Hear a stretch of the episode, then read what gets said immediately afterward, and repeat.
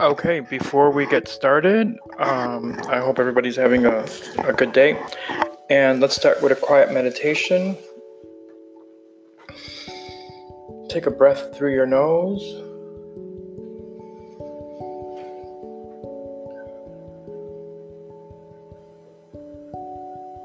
Relax your hands. Take a breath through your nose. Release your breath slowly through your mouth.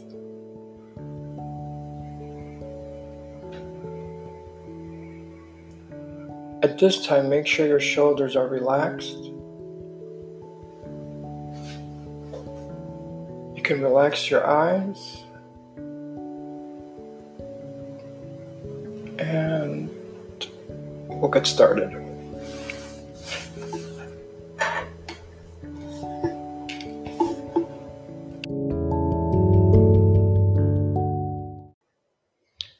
Okay, so we are going to begin on chapter 12, which is page 116. If you need to go and open your Google Classroom to the book, please do so right now, and you can pause the recording. So, if you can remember, um, recall the last chapter, we found that Jonas was um, training for his new assignment as the receiver. Can you remember, or do you remember, what was the training like? What happened during the training? What is the responsibility that has been given to Jonas at this point? If you review, you'll notice that Jonas is receiving memories. And um, he's receiving the memories not just of the old man, but the memories of the whole world. So that says a lot about the community. So let's begin now with chapter 12. You slept soundly, Jonas? His mother asked at the morning meal. No dreams? Jonas simply smiled and nodded, not ready to lie, not willing to tell the truth. I slept very soundly, he said. I wish this one would, his father said, leaning down his, from his chair to touch Gabriel's waving fist. The basket was on the floor beside, beside him. In its corner, beside Gabriel's head, the stuffed hippo sat staring with its blank eyes. So do I, Mother said, rolling her eyes. He's so fretful at night. Jonas had not heard the new child during the night because, as always, he had slept soundly. But it was not true that he had no dreams. Again and again, as he slept, he had slid down that snow covered hill. Always in the dream, it seemed as if there was as if there were a destination, a something, he could not grasp what, that lay beyond the place where the thickness of snow brought the sled to stop. He was left upon awakening with the feeling that he wanted, even somehow needed, to reach the something that waited in the distance. The feeling that it was good, that it was welcoming, that it was significant, but he did not know how to get there. He tried to shed the leftover dream, gathering his school his schoolwork and preparing for the day. School seemed a little different today. The classes were the same language and communications, commerce and industry, science and technology, civil procedures and government. But during the breaks for recreation periods and the midday meal, the only 12s were abuzz with descriptions of their first day of training. All of them talked at once, interrupting each other, hastily making the required apology for interrupting, then forgetting again in the excitement of describing the new experiences. Jonas listened. He was very aware of his own admonition, admonition not to discuss his training but it would have been impossible anyway. There was no way to describe to his friends what he had experienced there in the annex room. How could you describe a sled without describing a hill and snow? And how could you describe a hill and snow to someone who had never felt height or wind or the feathery magical code? Even trained for years as they all had been in precision of language, what words could you use which would give another experience, which would give another the experience of sunshine? So it was easy for Jonas to be still and to listen. After school hours, he rode again beside Fiona to the house of the old. I looked for you yesterday, she told him, so we could ride home together. Your bike was still there, and I waited for a little while, but it was getting late, so I went home. I apologize for making you wait, Jonas said. I accept your apology, she replied automatically. I stayed a little longer than I expected, Jonas said. She pedaled forward silently, and he knew that she expected him to tell her why. She expected him to describe his first day of training, but to ask would have fallen into the category of rudeness. You've been doing so many volunteer hours with the old, Jonas said, changing the subject. There won't be much time. There won't be much that you don't already know. Oh, there's a lot to learn, Fiona replied. There's administrative work and the dietary rules and punishment for disobedience. Did you know that they use a discipline wand on the old, the same as for small children? And there's occupational therapy and recreational activities and medications and they reach the building and, the, and break their bikes. I really think I'll, I'll like it better than school, Fiona confessed. Me too, Jonas agreed, wheeling his bike into its place. She waited for a second, as if again she expected him to go on. Then she looked at her watch, waved, and hurried toward the entrance. Jonas stood for a moment beside his bike, startled. It had happened again the thing that he thought of snow of now as seeing beyond. This time it had been Fiona who had undergone the fleeting, indescribable change. As he looked up and toward her going through the door, it happened. She changed. Actually, Jonas thought, trying to recreate it in his mind, it was it wasn't Fiona in her entirely. It seemed to be just her hair, and just for that flickering instant. He ran he ran through it in his mind. It was clearly beginning to happen more often. First, the apple a few weeks before. The next time he had the next time had been the faces in the audience at the auditorium just two days ago. Now, today, Fiona's hair. Frowning, Jonas walked towards the annex. I will ask the giver, he decided. The old man looked up smiling when Jonas entered the room. He was ready seated beside the bed and he seemed more energetic today, slightly renewed, and glad to see Jonas. Welcome, he said. We must get started. You're one minute late. I apologize. Jonas began and stopped, flustered, remembering that there were to be no apologies. He removed his tunic and went to the bed. I'm one minute late because something happened, he explained, and I'd like to ask you about it if you don't mind. You may ask anything.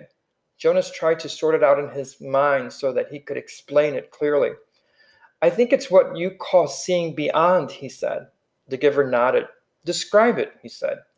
Jonas told him about the experience with the apple, then the moment on the stage when he looked out and seeing the same phenomenon in the faces of the crowd. Then today, just now, outside, it happened with my friend Fiona. She herself didn't change exactly, but something about her changed for a second. Her hair looked different, but not in its shape, not in its length. I can't quite. Jonas paused, frustrated by his inability to grasp and describe exactly what had occurred. Finally, he simply said, It changed. I don't know how or why. That's why I was one minute late, he concluded, and looked questionably at the giver. To his surprise, the old man asked him a question which seemed unrelated to seeing beyond. When I gave you the memory yesterday, the first one, the ride on the sled, did you look around?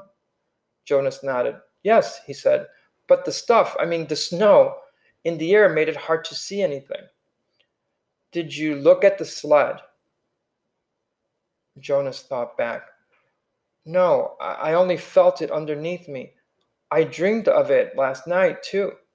But I don't remember seeing the sled in my dream either, just feeling it. The giver seemed to be thinking.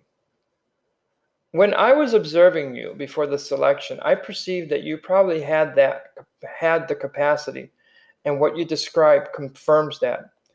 It happened somewhat differently to me, the giver told him. When I was your age, about to become the new receiver, I began to experience them, though it took a different form. With me, it was, well, I won't describe that now. You wouldn't understand it. But I think I can guess how it's happening with you. Let me just make a little test to confirm my guess. Lie down. Jonas lay on the bed again with his hands at his sides. He felt comfortable here now. He closed his eyes and waited for the familiar feel of the giver's hands on his back. But it didn't come. Instead, the giver instructed him call back the memory of the ride on the sled, just the beginning of it, where you're at the top of the hill, before the slide starts. At this time, look down at the sled. Jonas was puzzled.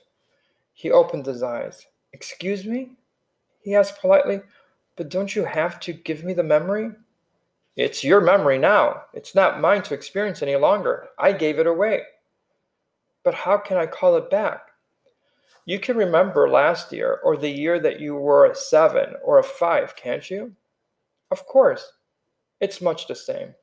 Everyone in the community has generation memories like those. But now you will be able to go back farther. Just try, just concentrate. Jonas closed his eyes again. He took a deep breath and sought the sled and the hill and the snow in his consciousness. There they were, with no effort. He was again sitting in that whirling world of snowflakes atop the hill. Jonas grinned with delight and blew his own steamy breath into the view. Then, as he had been instructed, he looked down. He saw his own hands, furred against with snow, holding the rope. He saw his legs and moved them aside for a glimpse of the sled beneath. Dumbfounded, he stared at it. This time, it was not a fleeting impression. This time, the sled had, and continued to have, as he blinked and stared at it again, the same mysterious quality that the apple had so had had so briefly. And fiona's hair the sled did not change. It simply was whatever the thing was. Jonas opened his eyes and was still on the bed. The giver was watching him curiously. Je- jess excuse me. Yes jonas said slowly. I saw it in the sled let me try one more thing Look over there to the bookcase. Do you see the very top row of books? The ones behind the table on the top shelf? Jonas sought them with his eyes. He stared at them and they changed, but the change was fleeting. It slipped away the next instant. It happened, Jonas said. It happened to the books, but it went away again. I'm right then, the giver said. You're beginning to see the color red. The what? The giver sighed. How to explain this? Once, back in the time of memories, everything had a shape and size, the way things still do, but they also had a quality called color. There were a lot of colors, and one of them was called red. That's what that's the one you are starting to see. Your friend Fiona has red hair, quite distinctive actually. I've noticed it before. When you mentioned Fiona's hair, it was the clue that told me you were probably beginning to see the color red. And the faces of the people, the ones I saw at the ceremony, the giver shook his head. No, flesh isn't red, but it has a red tone. It has red tones in it. There was a time, actually, you'll see this in the memories later, when flesh was many different colors. That was before we went to sameness. Today, flesh is all the same, and what you saw was the red tones. Probably when you saw the faces take on color, it wasn't as deep or as vibrant as the apple or your friend's hair. The giver chuckled silently. We've never completely mastered sameness. I suppose the genetic scientists are still hard at work trying to, trying to work the kinks out. Hair like Fiona's must drive them crazy. Jonas listened, trying hard to comprehend. And the sled, he said, it had the same thing, the color red, but it didn't change. Giver, it was because it's a memory from the time when color was. It was so, oh, oh, I wish I, I, oh, I wish language were more precise. The red was so beautiful. The giver nodded. Do you see it all the time? I see all of them, all the colors. Will I? Of course. When you receive the memories, you have the capacity to see beyond. You'll gain wisdom, then along with colors and lots more. Jonas wasn't interested just then in wisdom, it was the colors that fascinated him. Why can't everyone see them? Why did colors disappear? The giver shrugged. Our people made that choice the choice to go to sameness. Before my time, before the previous time, back and back and back. We relinquished color when we relinquished sunshine and did away with differences. He thought for a moment. We gained control of many things, but we had to let go of others. We shouldn't have, Jonas said fiercely. The giver looked startled at, at the certainty of Jonas's reaction. Then he smiled wryly. You've come very quickly to that conclusion, he said. It took me many years. Maybe your wisdom will come much more quickly than mine. He glanced at the wall clock. Lie back down. We have so much to do.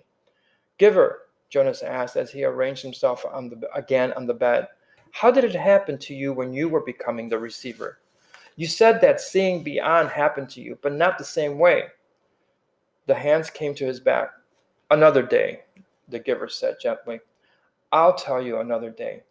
Now we must work, and I've thought of a way to help you with the concept of color. Close your eyes and be still now. I'm going to give you a memory of a rainbow.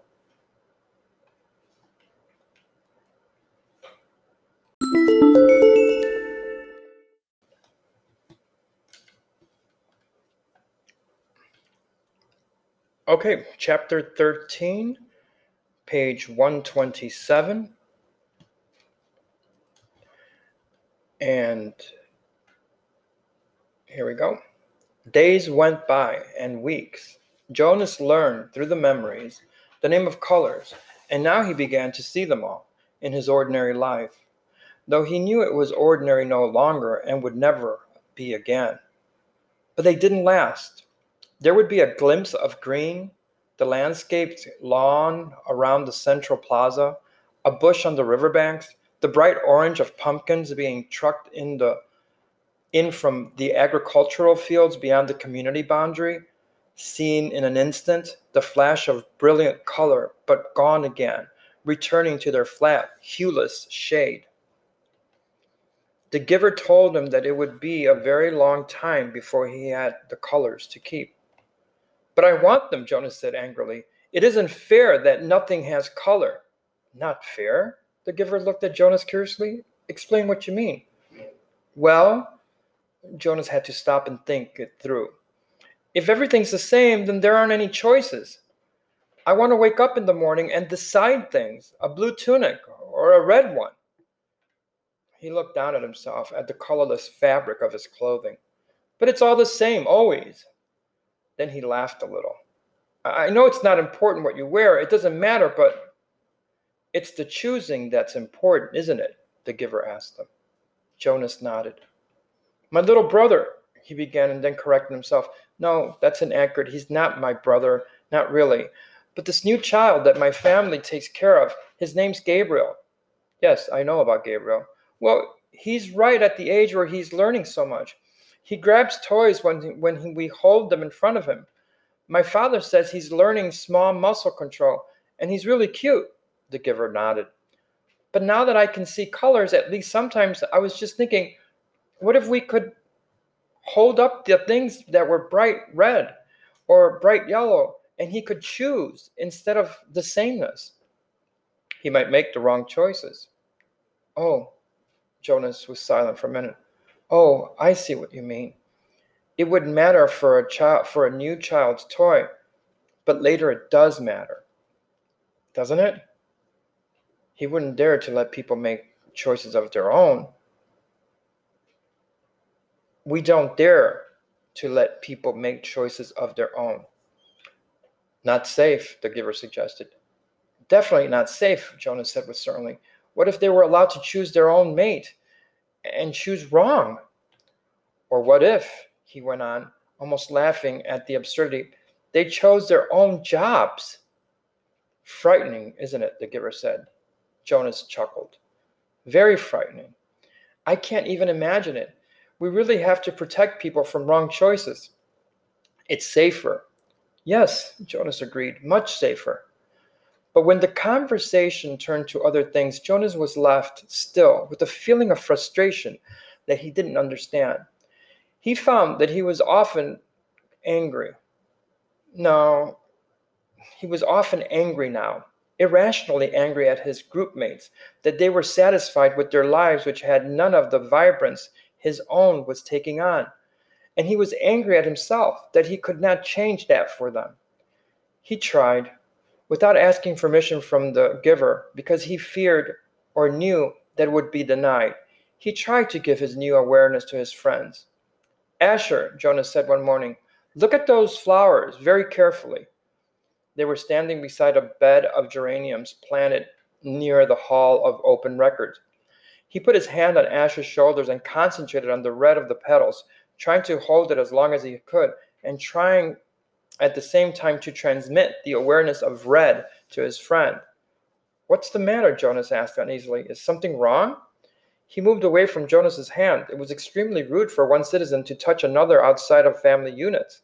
No, nothing. I, I thought for a moment that they were wilting and we should let the gardening crew know they needed more watering. Jonas sighed and turned away. One evening, he came home from his training weighted with new knowledge. The giver had chosen a startling and disturbing memory that day. Under the touch of his hands, Jonas had found himself suddenly in a place that was completely alien. He, alien, hot and windswept under a vast blue sky. There were tufts of sparse grass, a few bushes and rocks, and nearby he could see an area of thicker vegetation broad, low trees outlined against the sky. He could hear noises, the sharp crack of weapons. He perceived the word guns and then shouts, and an immense crashing thud as something fell, tearing branches from his trees, from the trees. He heard voices calling to one another, peering from the place where he stood hidden behind some shrubbery. He was reminded of what the giver had told him, that there had been a time when flesh had different colors. Two of these men had dark brown skin. The others were light.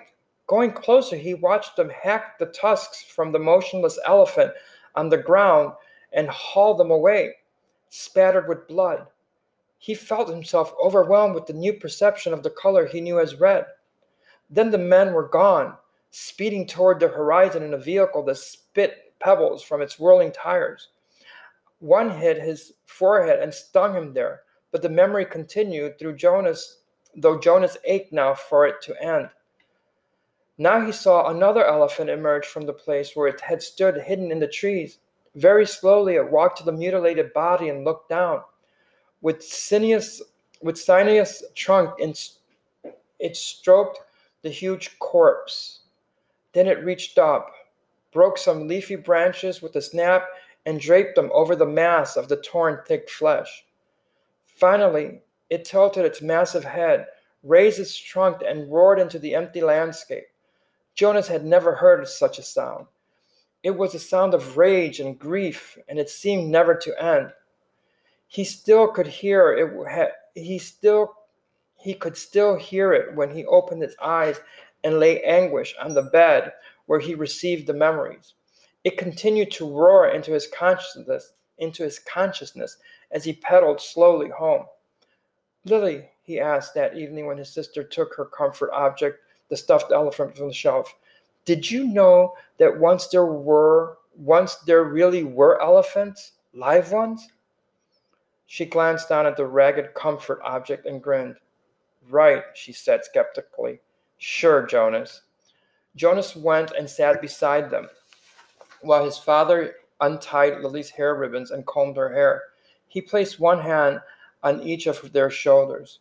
With all of his being, he tried to give each of them a piece of the memory, not of the tortured cry of the elephant, but of the being of the elephant, of the towering, immense creature, and the meticulous touch with which it had tended its friend at the end. But his father had continued to comb Lily's long hair, and Lily, impatient, had finally wiggled under the brother's touch. Jonas, she said, you're hurting me with your hand.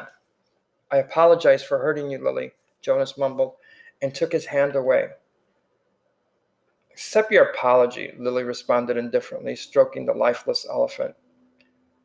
Giver, Jonas asked once, as they prepared for the day's work, don't you have a spouse? Aren't you allowed to apply for one?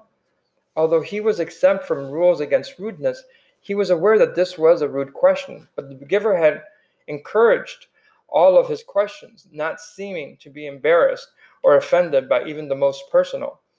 The giver chuckled. No, there's no rule against it, and I did have a spouse. You're forgetting how old I am, Jonas. My former spouse lives now with the with the childless adults. Oh, of course. Jonas had forgotten the giver's obvious age. When adults of the community become older, their lives become became different. They were no longer needed to create family units.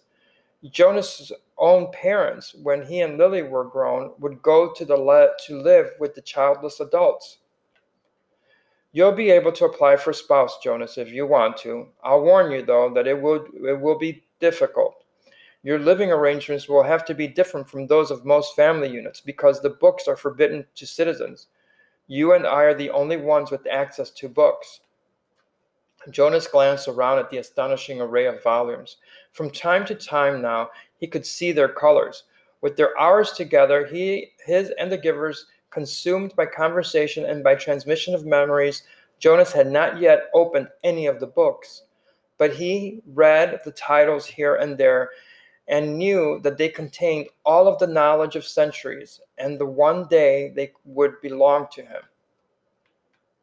So I have a spouse and maybe children. So if I have a spouse and maybe children, I will have to hide the books from them? The giver nodded. I wasn't permitted to share the books with my spouse. That's correct. And there are other difficulties too. You remember the rule that says the new receiver can't talk about his training? Jonas nodded. Of course he remembered. It had turned out by far to be the most frustrating of the rules he was required to obey. When you become the official receiver, when we're finished here, you'll be given a whole new set of rules. Those are the rules that I obey, and it won't surprise you that I am forbidden to talk about my work to anyone except the new receiver. That's you, of course. So there will be a whole part of your life which you won't be able to share with the family. It's hard, Jonas. It was hard for me. You do understand, don't you, that this is my life, the memories. Jonas nodded, but he was puzzled. Didn't life consist of the things you did each day? There wasn't anything else, really. I've seen you taking walks, he said. The giver sighed. I walk, I eat um, at mealtime, and when I am called by the committee of elders, I appear before them to give them counsel and advice. Do you advise them often? Jonas was a little frightened at the thought that one day he would be the one to advise the ruling body. But the giver said no. Rarely, only when they are faced with something that they have not experienced before. Then they call me to use the memories and advise them. But it is very seldom, but it, but it very seldom ha- happens. Sometimes I wish they asked for my wisdom more often. There are so many things I could tell them, things I wish they would change, but they don't want change. Life here is so orderly, so predictable, so painless. It's what they've chosen. I don't know why they even need a receiver then if they never call upon him, Jonas commented. They need me and you, the giver said, but didn't explain. They were reminded of that 10 years ago. What happened 10 years ago? Jonas asked. Oh, I know. You tried to train a successor and it failed. Why? Why did that remind why did that remind them? The giver smiled grimly. When the new receiver failed, The memories that she had received were released. They didn't come back to me. They went, he paused and seemed to be struggling with the concept. I don't know exactly. They went to the place where memories once existed before receivers cre- were created. Someplace out there. He gestured vaguely with his arms, and then the people had access to them. Apparently, that's the way it was once. Everyone had access to memories. It was chaos, he said. They really suffered for a while. Finally, it subsided as the memories were assimilated, but it certainly made them aware of how they needed a receiver to contain all the pain and knowledge. But you have to suffer like that all the time. But you have to suffer like that all the time, Jonas pointed out. The giver nodded. And you will. It's my life. It will be yours. Jonas thought about it, about what it would be like for him. Along with walking and eating, and he looks around the walls of books, reading, that's it. The giver shook his head. Those are simply the things I do. My life is here. In this room? The giver shook his head. He put his hands to his own face, to his chest. No, here, in my being, where the memories are. My instructors in science and technology have taught us about how the brain works, Jonas told him eagerly. It's full of electrical impulses. It's like a computer. If you stimulate one part of the brain with an electrode, it. He stopped talking. He could see an odd look on the, on the giver's face. They know nothing, the giver said bitterly. Jonas was shocked. Since the first day in the annex room, they had together disregarded the rules about rudeness, and Jonas felt comfortable with that now. But this was different and far beyond rude. This was a terrible accusation. What if someone had heard? He glanced quickly at the wall speaker, terrified that the committee might be listening as they could at any time. But as always, during their sessions, the switch had been turned to off. Nothing? Jonas whispered nervously. But my instructors. The giver flickered his hand as if brushing something aside. Oh, your instructors are well trained. They know their scientific facts. Everyone is well trained for his job. It's just that without the memories, it's all meaningless. They gave that burden to me and to previous and to the previous receiver and the one before him. And back and back and back, Jonas said, knowing the phrase that always comes. The giver smiled, though his smile was oddly harsh. That's right. And next it will be you. A great honor. Yes, sir. They told me that at the ceremony.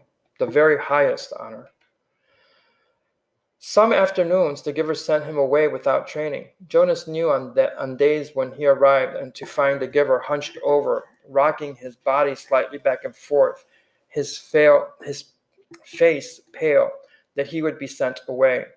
Go, the giver would tell him tensely. I'm in pain today. Come back tomorrow.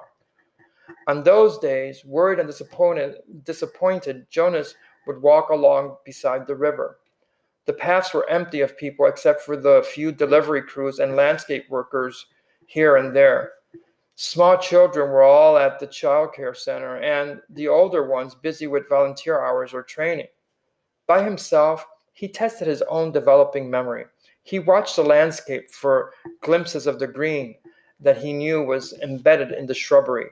When it came flickering into his consciousness, he focused upon it, keeping it, it there, darkening it, holding it in his vision as long as possible until his head hurt and he let it fade away.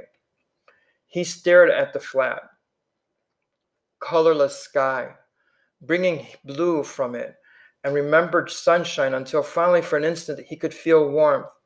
He stood at the foot of the bridge that spanned the river, the bridge that citizens were allowed to cross only on official business. Jonas had crossed it on school trips, visiting the outlying communities, and he knew that the land beyond the bridge was much the same, flat and well ordered, with fields for agriculture. The communities he had seen on visits were essentially the same as his own, the only difference were slightly altered sky styles of dwellings, slightly different schedules in the schools. He wondered what lay in the far distance where he had never gone. The land that didn't the land didn't the land didn't end beyond those nearby communities. Were the hills where were there hills elsewhere? Were there vast wind torn areas like the place he had seen in memory, the place where the elephant died? Giver, he asked one afternoon, following a day when he had been sent away, what causes you pain?